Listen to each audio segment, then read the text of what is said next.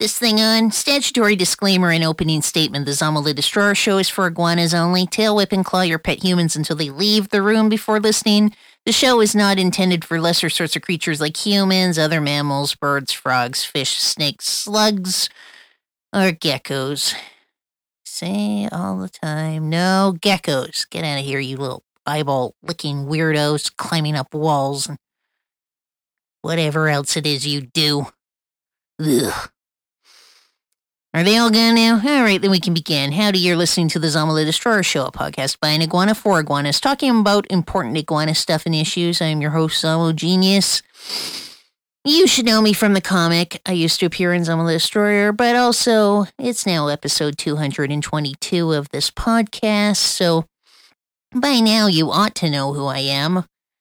Unless you're like confused and demented, I guess. But you can catch yourself up at my website, zamothedestroyer.com, in any case.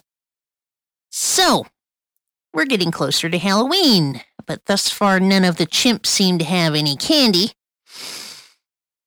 Georgie keeps insisting that kids won't wander up her driveway because she and Pierre have that big acreage and kids are lazy, so that's her bullshit excuse for not sharing any candy along with logical fallacies like appealing to the authority of the vet who claims us iguanas aren't supposed to eat candy.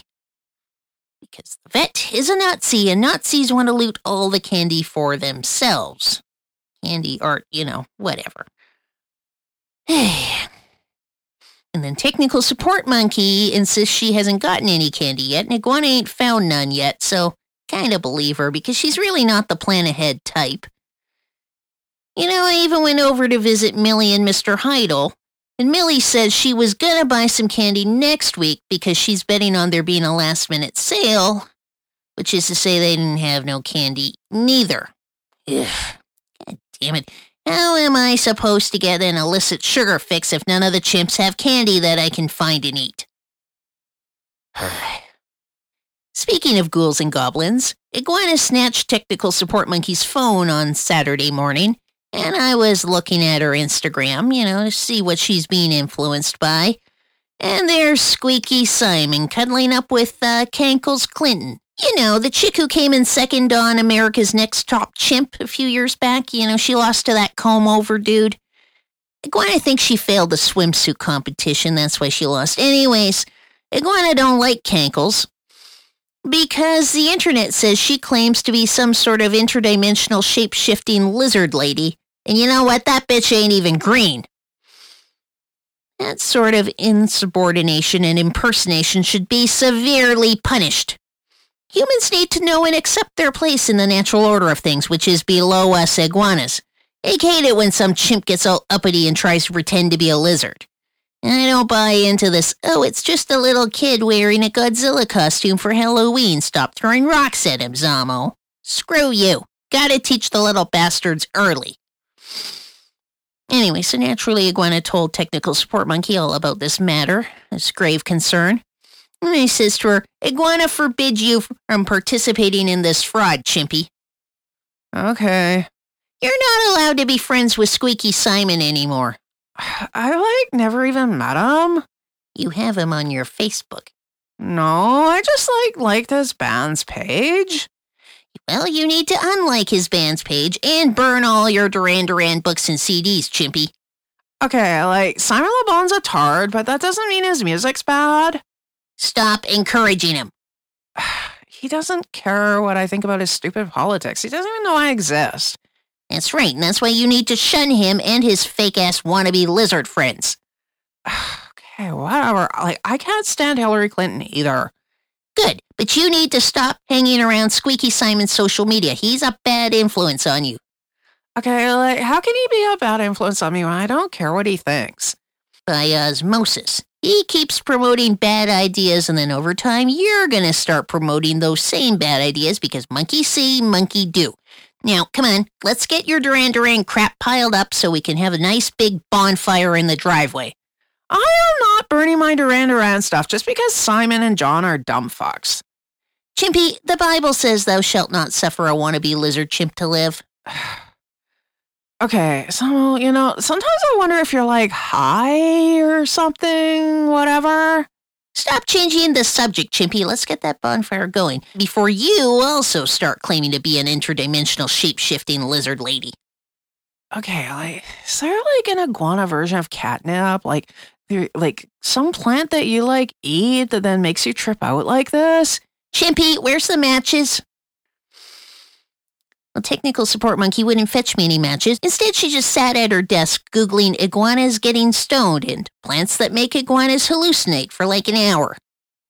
Seems to me like she might be the one on drugs, especially when she then called Georgie and asked if Georgie's ever noticed me acting weird after eating certain plants.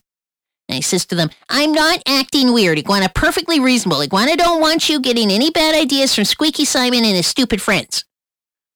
Yeah, Georgie, I don't know, like almost like tripping out about Duran Duran. No, I mean like even more than usual. I know, right? Like I barely even listen to them anymore. It's almost like so obsessed with that one song of theirs, and then now this shit. You guys don't leave any like weed or shrooms anywhere where Zamo can get in them, right? Anyway, it came to nothing because Iguana wasn't going to lug her stack of Duran Duran crap tour programs and autobiographies and stuff. I ain't lugging that downstairs itself. Too much work, as for the chimps to do. And also, it was too cold for me to go outside to light the bonfire, and Chimp had hidden all the lighters, so he couldn't, you know, burn stuff in the laundry room. And also, she wouldn't get her lazy chimp ass off the sofa to get the pile going in either location or to light it on fire. yeah, damn it. Chimps, man. What else this week? Well, Pierre got a commission to make a sculpture for some podunk little town in Idaho. Uh, I never heard of it before. I think it's called Boys something, Boys Town, Boise? That doesn't sound right. Bo- I don't know. Weird name. Anyways, apparently it's in America. So, you know, went ahead all sorts of questions for him. Pierre, how far is this Boise place from Los Angeles? Oh, I don't know. Eh, he's a long drive, though. But still commutable. no, eh? But we are all going to move to America, right? And then afterwards we can move to Los Angeles? No, eh? They just want a statue. But Iguana want to live in Los Angeles, Pierre. Well, Pierre just shrugged and he told me to ask Technical Support Monkey about that because apparently she's moving next year. What? Iguana was not informed of any plans to move and Iguana didn't approve any such plans. So Iguana phoned her. Chimpette, Pierre says you're moving next year. Yeah, I hope so. Where are you moving to? I don't know exactly. Maybe Cali? Cali in Colombia? No, like California? Finally, thank God.